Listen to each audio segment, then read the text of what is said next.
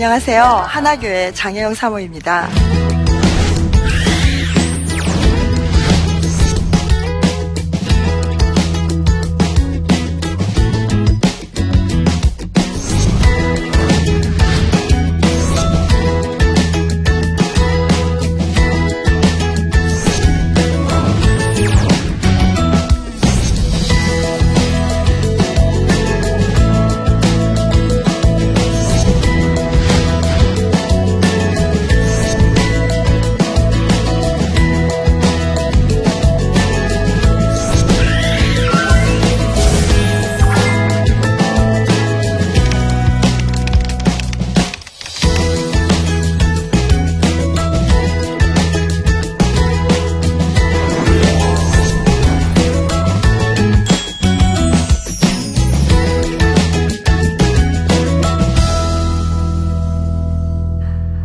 하나님께서는 우리들의 인생 가운데 최소한 두 번에서 세 번의 확실한 배움의 기회를 허락하시는 것 같아요.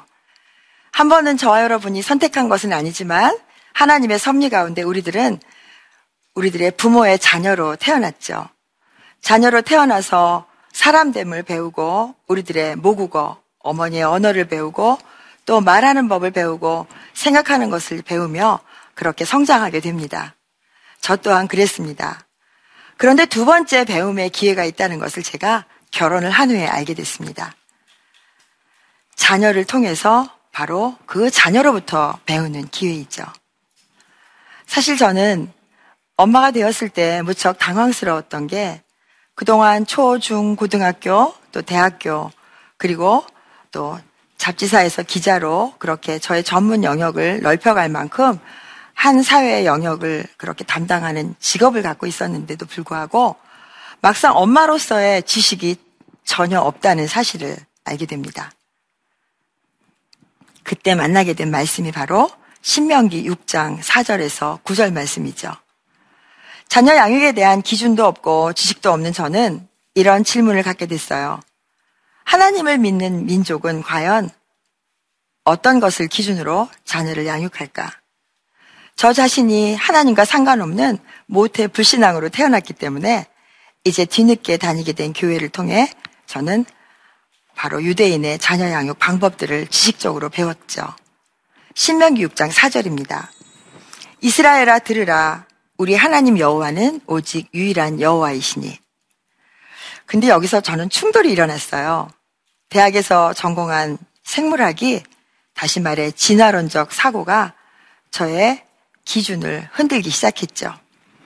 그때 사용하신 하나님의 방법은 미숙아로 태어난 아들의 병을 통해서 하나님이 창조하셨다고 제가 그렇게 여기면 계속 이 아이를 AS 해주시고 그리고 고쳐주신다는 그런 생각을 갖도록 도와주셨습니다. 늘 아픈 아이를 하나님께 AS 해달라고 하며 하나님이 유일한 창조하신 하나님이심을 제가 아이와 함께 배우기로 결정했습니다. 두 번째 신명기 6장 5절입니다. 너는 마음을 다하고 뜻을 다하고 힘을 다하여 네 하나님 여호와를 사랑하라. 근데 여기서 문제가 생겼어요. 저는 사실 그 당시에 아기 날 때 해외 근무 중이던 남편도 사랑스럽지 않았고 그리고 낳자마자 그렇게 병원으로 실려가던 제 아들도 사랑스럽지 않았어요. 이렇게 사랑이 없는 저 알고 보면 나 자신만을 끝없이 사랑했던 나 자신이 가장 중요했던 그런 이기적인 저는 이 말씀 때문에 오랫도록 씨름을 하죠. 그러다 교회 다닐 때 우리 목사님의 설교 말씀을 통해서 요한일서 5장 3절에 하나님을 사랑하는 것은 이것이니 하나님을 사랑하는 것은 그의 계명들을 지키는 것이라는 그런 성경 지식을 갖게 됩니다. 그래서 저는 엄마로서 내가 지켜야 될 성경 말씀이 있다면 그 말씀을 지켜보기로 결심을 하죠. 신명기 6장 6절입니다. 오늘 내가 네게 명하는 이 말씀을 너는 마음의 색이라고 해서 이거는 한번 따라해 보실까요? 말씀 암송. 말씀 암송. 말씀을 아이와 함께 암송할 것을 권합니다. 아이들이 제일 싫어하는 거는요. 엄마는 텔레비전 보면서 너는 텔레비 보지 말라고 하는 거. 엄마는 스마트폰 하면서 너는 스마트폰 하지 말라는 거. 엄마는 성경 암송하지 않으며 너는 성경 암송하라 그러면 아이들은 화가 납니다. 오늘 이후로 자녀와 함께 한 달에 한 말씀이라도 반복해서 외우면 1년이면 12개의 말씀이 쌓이고 그렇게 10년이 지나면 120개의 말씀이 자녀와 부모의 마음에 심겨져서 그 어떤 사람도 어떤 인생도 감당할 수 없는 놀라운 일들이 여러분의 인생에, 자녀의 인생에 기다리고 있습니다. 아멘. 말씀 암송을 함께 했습니다. 신명기 6장 7절입니다. 내 자녀에게 부지런히 가르치며 집에 앉았을 때에든지 길을 갈 때에든지 누워있을 때에든지 일어날 때에든지 이 말씀을 강론할 것이며. 근데 사실 뭐 아는 게 있어야 강론하죠? 한번 따라 하실까요? 함께 배우자. 함께 배우자. 어린 자녀일수록요, 함께 하면 아이들은 굉장히 신나해요. 함께 하면 거기서 기적이 일어나요. 신명기 6장 8절입니다. 너는 또 그것을 내 손목에 메어 기호를 삼으며 미간에 붙여 표로 삼고. 너무 아는 지식이 없어서요. 말씀을 써가지고 팔찌를 만들어서 우리 아이에게도 끼워주고 저도 끼우고 말씀을 써서 미간에 스카치 테이프로 붙이고 제 이마에도 붙이고 우리 아들 이마에도 붙였어요. 그렇게 미간에 붙여 표로 삼고 손목에 메어 기호로 삼는 것이 맨 처음에는 문자적으로 팔찌를 끼우고 미간에 붙였지만 이것은 곧 아이가 자람에 따라 손으로 행하는 모든 일의 기준이 성경 말씀이 되어야 하고 생각하는 모든 기준이 바로 성경 말씀이 되어야 함을 알게 되었습니다. 이것을 지키느라고 정말 웃지 못할 여러 가지 에피소드들이 제 인생에는 나날이, 날마다 그렇게 벌어지고 있었죠. 신명기 6장 9절입니다. 또 내 집 문설주와 바깥문에 기록하라 그래서요. 혹시 바깥문에 기록하면 저 같은 사람이 하나님 믿는다 그래서 누가 될까봐 안쪽 문에 기록했어요. 아이의 키높이에 맞춰서 성경 말씀을 써놓고 그리고 아이 키높이에 맞춰서 그 당시 제가 갖고 있던 성경에는 한자가 워낙 많았기 때문에 그 옛날에는 성경을 읽기 위해서 제가 집에 천자문과 성경 말씀을 써놨던 게 저의 자녀 양육의 모든 기준이었습니다. 그런데 해외 근무 중인 아빠에게 날마다 편지 쓰는 엄마를 보더니 우리 아들이 벌벌 기면서 제일 먼저 좋아했던 게 바로 편지지와 연필이었어요. 볼펜과 종이를 보기만 하면 빼앗았는데요. 성경에는 내 자녀를 노엽게 하지 말라는 말씀이고 오직 주의 교훈과 훈계로 양육하라 그러는데 자, 볼펜이 갖고 싶고 연필이 갖고 싶고 종이가 갖고 싶은데 그거를 한 장 주면 좋잖아요. 그쵸? 근데 대부분의 엄마들은 1인에 저리가 저리가 그러면서 자기가 하던 걸 아이가 방해하면 어떡 해요? 못하게 하죠. 근데 저는 하나님이 그 순간에 지혜를 주셔서 편지를 쓸 때마다 종이 한 장을 줬어요. 그랬더니 되지도 않게 연필을 붙잡고 낙서를 하고 저는 남편한테 열심히 편지를 쓰고 그리고 이 아이가 쓴 낙서들을 몇 달에 한 번씩 저는 남편에게 편지로 보내곤 했죠. 물론 나중에는 제가 그때 책상에 앉아서 편지를 썼더라면 얼마나 좋아요. 근데 방바닥에 엎드려서 편지를 썼던 것을 수년 동안 보여주다 보니까 초등학교를 가서도 제 아들은 모든 숙제와 공부를 다 연체동물처럼 방바닥에 엎드려서 기어다니면서 한다는 걸 알게 됐고요. 결국 그건 제 아들이 척추 측만증에 걸리는 원인이 되고 말이죠. 아무튼 이렇게 사소한 행동들은 훗날 우리들은 열매를 거두게 되어 있습니다. 여러분은 어떤 기준을 세우시고 어떤 열매를 향하여 인생을 가고 계신지요? 오늘 저는 중요한 기준 하나를 여러분에게 전하고자 합니다. 사실 저는요, 20대 운전면허를 따기 전까지는요, 신호체계를 볼 때 항상 보행자 신호만 보고 다녔어요. 그런데 제가 운전면허를 이제 따고 운전을 하고 다니는데 그때 배운 진리, 운전을 하게 되면서 저는 다른 신호를 봐야 됨을 알게 됐어요. 걸어 다닐 때는 전혀 필요가 없던 새로운 신호 체계였죠. 또한 운전을 할 때는 아시다시피 차선을 지켜야 하고 그리고 신호등 지켜야 하고 또 고속도로마다 제한 속도가 다르다는 사실도 우리는 알게 되죠. 저는 그때로부터 지금까지 무사고로 계속 운전을 하고 있는데 그 비결은 교통 신호를 언제나 순종했다는 사실이에요. 바로 인생의 비밀이 여기에 숨어 있었어요. 뒤늦게 우리 자녀와 함께 배웠지만 성경의 말씀을 기준으로 가정에 둔 교통 질서들을 찾아내기 시작했죠. 그때 찾은 질서가 에베소서 5장 22절부터 에베소서 6장 4절입니다. 물론 골로새서 3장 18절에서 또 21절까지도 비슷한 말씀이 있는데 제가 강력하게 붙잡았던 에베소 5장 22절 말씀은 사실 저는 굉장히 갈등하며 교통 신호처럼 지키기 시작했어요. 아내들이여 자기 남편에게 복종하기를 죽게 하듯 하라. 정말 그리스도인 아내가 생명선처럼 지켜야 되는 교통 질서 중의 하나라고 생각하며 이 말씀을 지키기 시작합니다. 물론 애가 안 보는 데서만 지키기 시작했어요. 애가 보는 데서는 저도 다른 친구들처럼 부부싸움도 하고 또 두려움에 떨기도 하고 그리고 남편을 원망하기도 하고 했지만 성경이 이렇게 말씀하셨으니 운전할 때 교통 질서를 지키듯이 어쨌든 지키게 됩니다. 남편들에게 준 말씀도 무척 마음에 들었습니다. 남편들아 아내들에게 그 사랑하기를 그리스도께서 교회를 사, 사랑하시고 그 교회를 주신 같이 하라. 그건 남편들이 지켜야 될 그들의 기준입니다. 부모로서 저와 여러분이 지켜야 될 또 중요한 대목. 아비들아, 자녀를 노엽게 하지 말고 오직 주의 교훈과 홍계를 양육하라 하셨는데 자녀들에게는 그에 앞서 이렇게 말씀하십니다. 에베소서 5장 또 에베소서 6장 이어서 있는 순종에 관한 말씀입니다.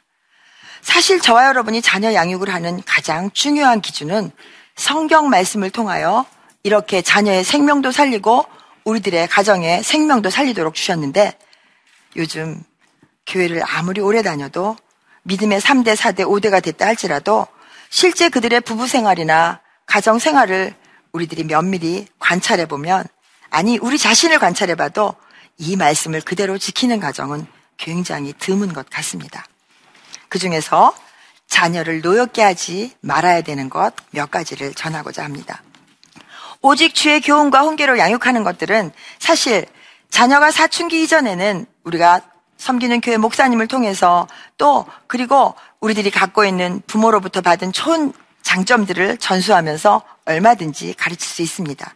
그런데 문제는 자녀를 노엽게 하지 않는 것입니다. 자녀를 노엽게 하지 않는 것이 무엇인지 살펴보다 보니까 이것은 연령대마다 다르다는 사실을 알게 됐어요.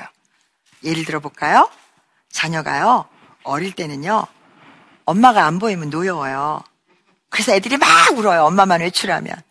근데 엄마들은 그때 거짓말하죠. 금방 갔다 올게 그러고 해가 저물도록 안 와요. 그때 아이들은 배신감을 아마 느꼈을 거라고 전 생각해요. 뿐만 아니라 이 자녀들이 그렇게 엄마를 애달게 찾는데 우리들은 자아 실현을 위해서 또, 또 경제 활동을 위해서 또 나의 취미를 위해서 우리들은 수없이 그 아이들을 매몰차게 혹시 거절하며 자녀를 노엽게 하지는 않았는지요.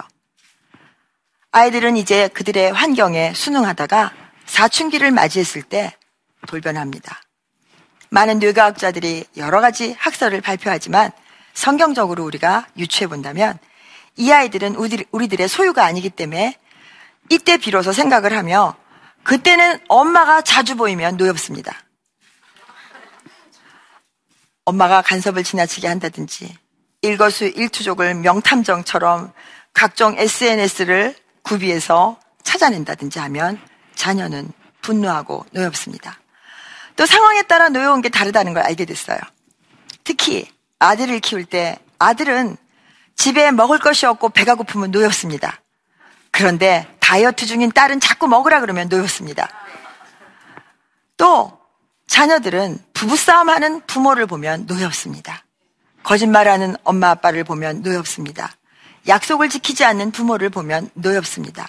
무책임하고 그리고 책임 전가하고 화를 잘 내고 그리고 지적질을 하고 간섭하는 부모를 보면 노엽습니다.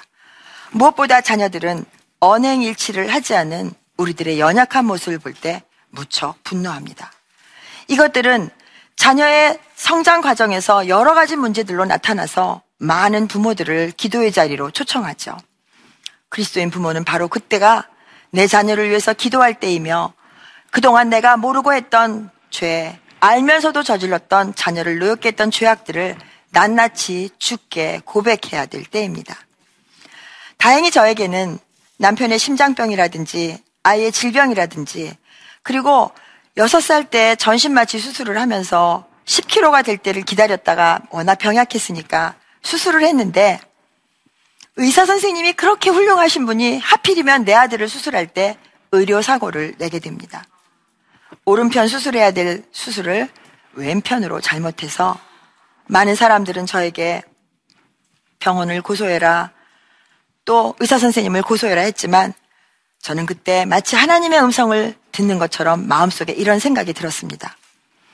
너는 그동안 신명기 6장 4절에서 9절 말씀을 네 인생의 기준으로 자녀 양육의 기준으로 삼아서 잘 지킨다고 했던 거 내가 참 좋게 생각한다.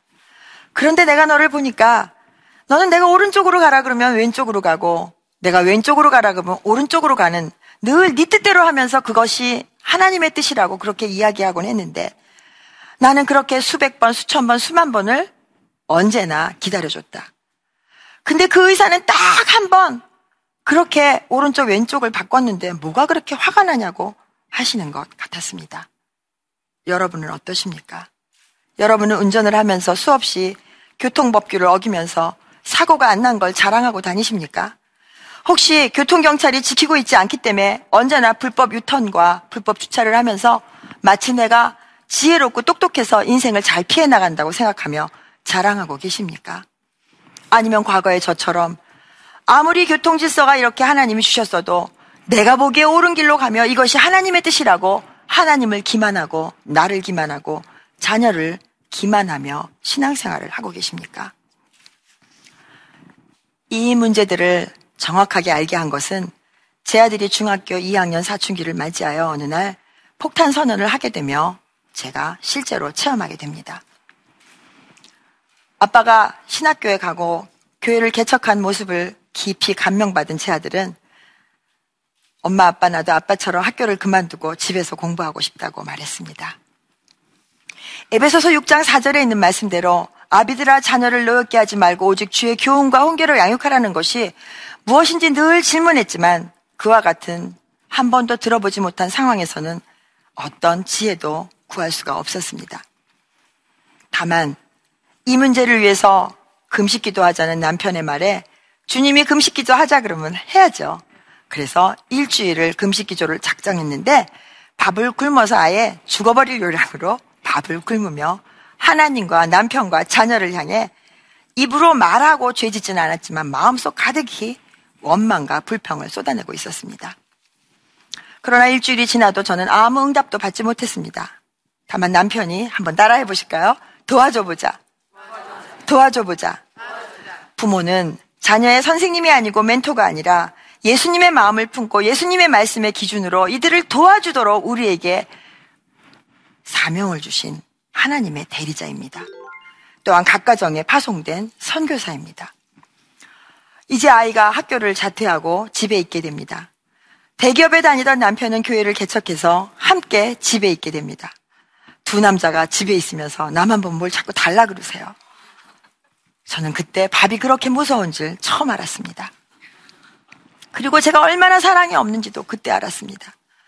남편이 대기업에 다니면서 월급을 많이 갖고 올 때는 내가 좋은 식품 재료를 사다가 많이 맛있는 음식을 만들어도 먹을 시간이 없었는데 이제 돈을 벌지 않고 교회를 개척하고 시간이 많아졌는데 그가 배고프다 그랬으나 저는 그를 위해 음식을 마련하고 싶지 않았습니다. 뿐만 아니라 쌀을 씻고 있으면 이제 부엌 창문 바깥으로 보이는 다른 집 남편들이 출근하는 모습, 곧이어 아이들이 교복을 입고 학교 가는 모습을 보며 제가 분노가 일어났습니다. 그런데 쌀을 씻으며 생각해 보니 제 아들은 미숙아로 태어나서 그때까지 건강하기만 하면 제가 바랄 게 없었던 유치원에 들어갈 때까지의 그 은혜의 시절이 있었잖아요. 근데 하나님이 너무 은혜를 주셔서 건강하게 해주시고 이제 학교를 잘 다니다가 너무 건강해서 여러 가지 활발한 생각을 하다가 중학교를 그만뒀다고 해서 제가 그 애가 밥을 달라는 게 그렇게 화가 날 필요는 없잖아요. 그리고 제가 그 아이의 주인도 아니고 하나님이 그 아이의 주인이신데 주인의 아이가 우리 집에 오셔서 밥 좀 달라 그러면 드려야 되잖아요. 또 남편은 어떻습니까? 그분이 돈을 벌지 않는다 할지라도 그, 그 남편은 죽기 하듯 해야 될 뿐인데 부활하신 주님이 낙심한 제자들에게 찾아오셔서 어떻게 하셨어요? 구운 떡과 생선 좀 달라 하셨을 때도 그들이 음식을 준비한 것처럼 또 예수님께서 이 땅에 마지막 사역으로 제자들을 남기고 이제 내 십자가에 돌아가셔야 될 때 마지막 만찬을 하신 것처럼 저와 여러분 육신의 몸을 입고 태어난 우리 인간에게는 먹는 문제가 얼마나 중요한지 주님은 아셨잖아요. 그래서 부모인 저와 여러분은 우리 자녀들이 내 맘에 들지 않을 때, 공부하지 않을 때, 속 썩일 때, 화낼 때 바로 그때가 밥해주며 기도하며 기다려야 할 때임을 알게 됐습니다. 저는 그날 부엌에서 쌀을 씻고 주저앉아 엉엉 울으며 이렇게 서원하고 헌신했습니다. 주님 만일 내 인생이 중학교를 자퇴한 내 아들에게 밥을 해주는 것으로 끝나는 것이라면 이제 교회를 개척해서 성도가 불과 다섯 명도 안 되는 그런 작은 교회 목사님의 아내로 저분을 제 남편을 주의 종으로 여기며 밥해드리는 게 내 사명이라면 주님 제가 오늘부터 부엌에서 이들을 위해 밥하다가 순교해서 그냥 천국으로 가겠습니다 하며 저는 그날 서원에서 나 혼자 주님이 파송한 선교사로 부엌에서 순교하기로 결정한 것입니다. 여러분의 부엌은 어떻습니까? 혹시 여러분 세상 부모들처럼 내 아이가 점수 잘 받아왔을 때, 공부 잘할 때, 내 몸에 이 아이가 보면 너무 내 눈에 볼 때 이쁠 때, 혹시 그때만 이 아이에게 음식을 해주고 싶으시지는 않으신가요? 그렇다면 그분은 부모가 아니죠. 주님은 이 시간 초청하십니다. 부엌에서 순교할 엄마와 아빠를 초대하고 계십니다. 저는 그 척박했던 사망의 음침한 골짜기를 지나가던 그 시절에 밥 해주고 빨래하고 청소하고 그리고 울고 기도하고 새벽 기도 갔다 오고 또 예배 드리고 교회 부엌에서 밥하고 성도들을 위해서 밥하고 집에 부엌에 와서 학교를 그만둔 내 아들과 내 남편을 위해서 밥하다가 큰 복을 받은 주인공입니다. 고난이 찾아오셨습니까? 그렇다면 일상생활에 무한 반복을 매진하시기를 권면합니다. 여러분 가정에 지금 경제 절벽이 왔습니까? 자녀 양육에 절벽이 왔습니까? 남편과의 관계에 문제가 생겼습니까? 그렇다면 여러분의 기준을 점검하시고 내 운전하는 습관, 내 인생의 기준은 무엇인지 성경 말씀으로 다시 돌아오셔야 될 때입니다. 우리들이 몸에 병이 나면 병원에서 체크하는 것이 가장 먼저 기본적인 혈압, 기본적인 우리들의 신체 모든 수치들을 체크하듯이 우리들이 인생의 위기를 만난 바로 이 순간이야말로 저와 여러분이 밥해주고 빨래해주고 그리고 청소하고 다시 예배드리고 가정 예배드리고 큐티하고 주일 성수하고 모자란 돈이지만 다시 물질의 10분의 1을 내게 아니고 하나님 것이라고 말씀을 기준으로 10분의 1을 구별해드리고 그리고 세상 사람들이 볼 때는 하찮아 보이는 내 가정에 이런 볼품없는 인생으로 보여도 하나님은 바로 나를 위해서 독생자 예수 그리스도를 보내주신 것을 믿음으로 발견하셔야 할 때입니다. 이제 우리들의 차례입니다. 여러분의 마음, 저의 마음에는 무엇이 기준이 되어 있습니까?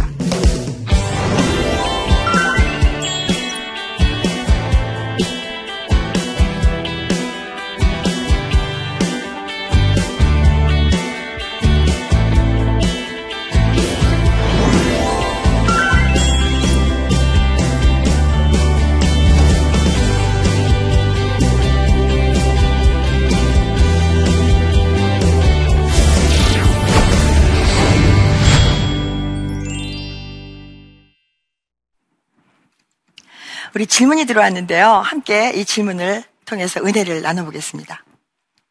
남편과 양육에 대한 생각이 달라 종종 싸우곤 합니다. 이럴 땐 어떻게 조율해야 할까요? 여러분 생각 어떠세요? 하나님께서는 질서의 하나님이세요. 12세 이전에 사춘기 이전에는 엄마 뜻대로 대부분 돼요. 그러나 아이들이 성장해서 엄마의 눈높이보다 커지기 시작했을 때 그때를 위해서 하나님은 남편들을 예비해 두신 거예요. 아빠의 권위를 살려두셔야 돼요. 남편과 양육에 대한 생각이 달라서 싸우는 것보다 남편 뜻에 따라 순종하다 실패하더라도 순종하는 것이 기적을 체험하는 비결입니다. 남편도 실수할 자유가 있거든요. 남편도 실패할 자유가 있거든요. 다만 가정의 머리로 주신 하나님의 그 질서와 기준을 우리가 믿지 않고 우리가 선악과를 따먹은 하와처럼 남편을 다스리고 사모하고 조정하려고 하고 내 뜻대로 이끌려고 하는 죄성이 문제입니다. 부부 생활의 자녀 양육은 자녀가 보는 데서 싸우는 것은 자녀를 패망의 길로 인도하는 지름길입니다. 이 질문하신 분은요, 아내들이여 자기 남편에게 복종하기를 죽게 할타라는 에베소 5장 22절 말씀을 암송하시면서요, 제가 했던 방법대로 맨 처음에는 애가 보는 데서만이라도 순종하고. 나중에 사모님이 된 다음에는 제가요, 애가 안 보는 데서도 순종하다가 순교할 뻔했어요. 너무 힘들어가지고. 이렇게 점차적으로 남편의 의견을 존중해주는 그 연습을 하시기를 부탁합니다. 두 번째 질문입니다. 중학생 딸이 진로 문제를 놓고 저와 의견 충돌이 자주 일어납니다. 앞으로 비전 없는 분야를 전공하려는 딸을 어떻게 하면 좋을까요? 많은 부모들의 고민이죠. 저도 이런 고민을 갖고 있었는데 사실요 한번 생각해 보세요. 30년 전에 우리가 봤을 때 좋았던 직업이 지금도 좋은가요? 결코 그렇지 않을 뿐만 아니라 어, 최근에 있었던 그 알파고와 이세돌의 대국을 통해서 우리는 불과 뭐 10년 안에 없어질 직업들을 이제 신문 지상을 통해서 접했는데요. 저건 사실 비전이 없는 분야를 전공한다는 건 엄마 생각이세요. 과거, 현재, 미래의 주인공 대신 그 주인 대신 하나님은요.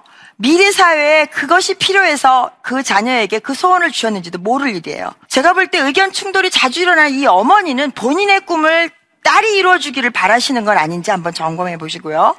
그 다음에 본인의 엄마의 열등감을 먼저 치유하도록 상한 마음을 주게 갖고 나오시고요. 그 딸이 하는 분야가 정말 하고 싶으시면 이제 중학생쯤 됐으면 엄마도 공부하셔야 되거든요. 엄마가 그 공부하세요. 딸은 그냥 딸이 원하는 거 하게 하고. 그래서 앞으로 비전이 없는 분야라는 것 또한 내 자녀의 인생의 주인이 나라는 오만함과 교만함에서 비롯된 거기 때문에 오늘 저 질문을 하신 분은 만약에 제가 저분이라면 내일 새벽 기도에 가서 주님 용서해 주세요. 내 딸의 주인이 제가 아닌데 주인인 척 했어요. 그리고 내 딸을 창조하신 분이 하나님이신데 내 딸에게 주신 은사와 그 능력과 기질과 성품들을 때마다 시마다 발견할 수 있도록 제 눈을 바꿔주셔서 하나님 내가 이 아이를 도와줄 수 있는 엄마가 되게 도와달라고 기도를 시작하겠어요. 어떻게 지혜로운 답변이 됐나요? 제가 해본 방법으로 의하면 이것이 가장 지름길입니다. 우리들은 우리들의 자녀의 주인이 아닙니다. 하나님이 그들의 수준을 결정하시고 인생의 크기를 만드십니다. 하나님께 영광 돌리며 기도하며 기대하며 밥을 열심히 해주시기 바랍니다. 네, 감사합니다.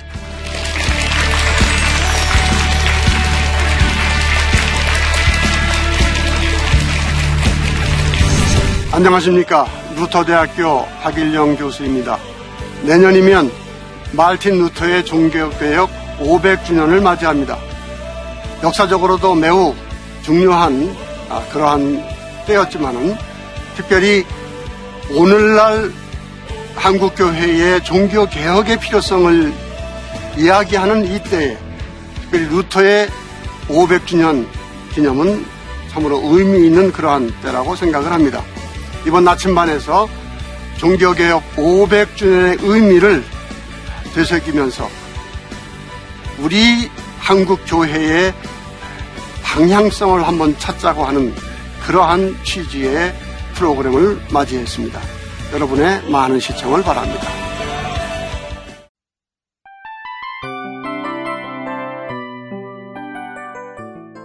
이 프로그램은 청취자 여러분의 소중한 후원으로 제작됩니다.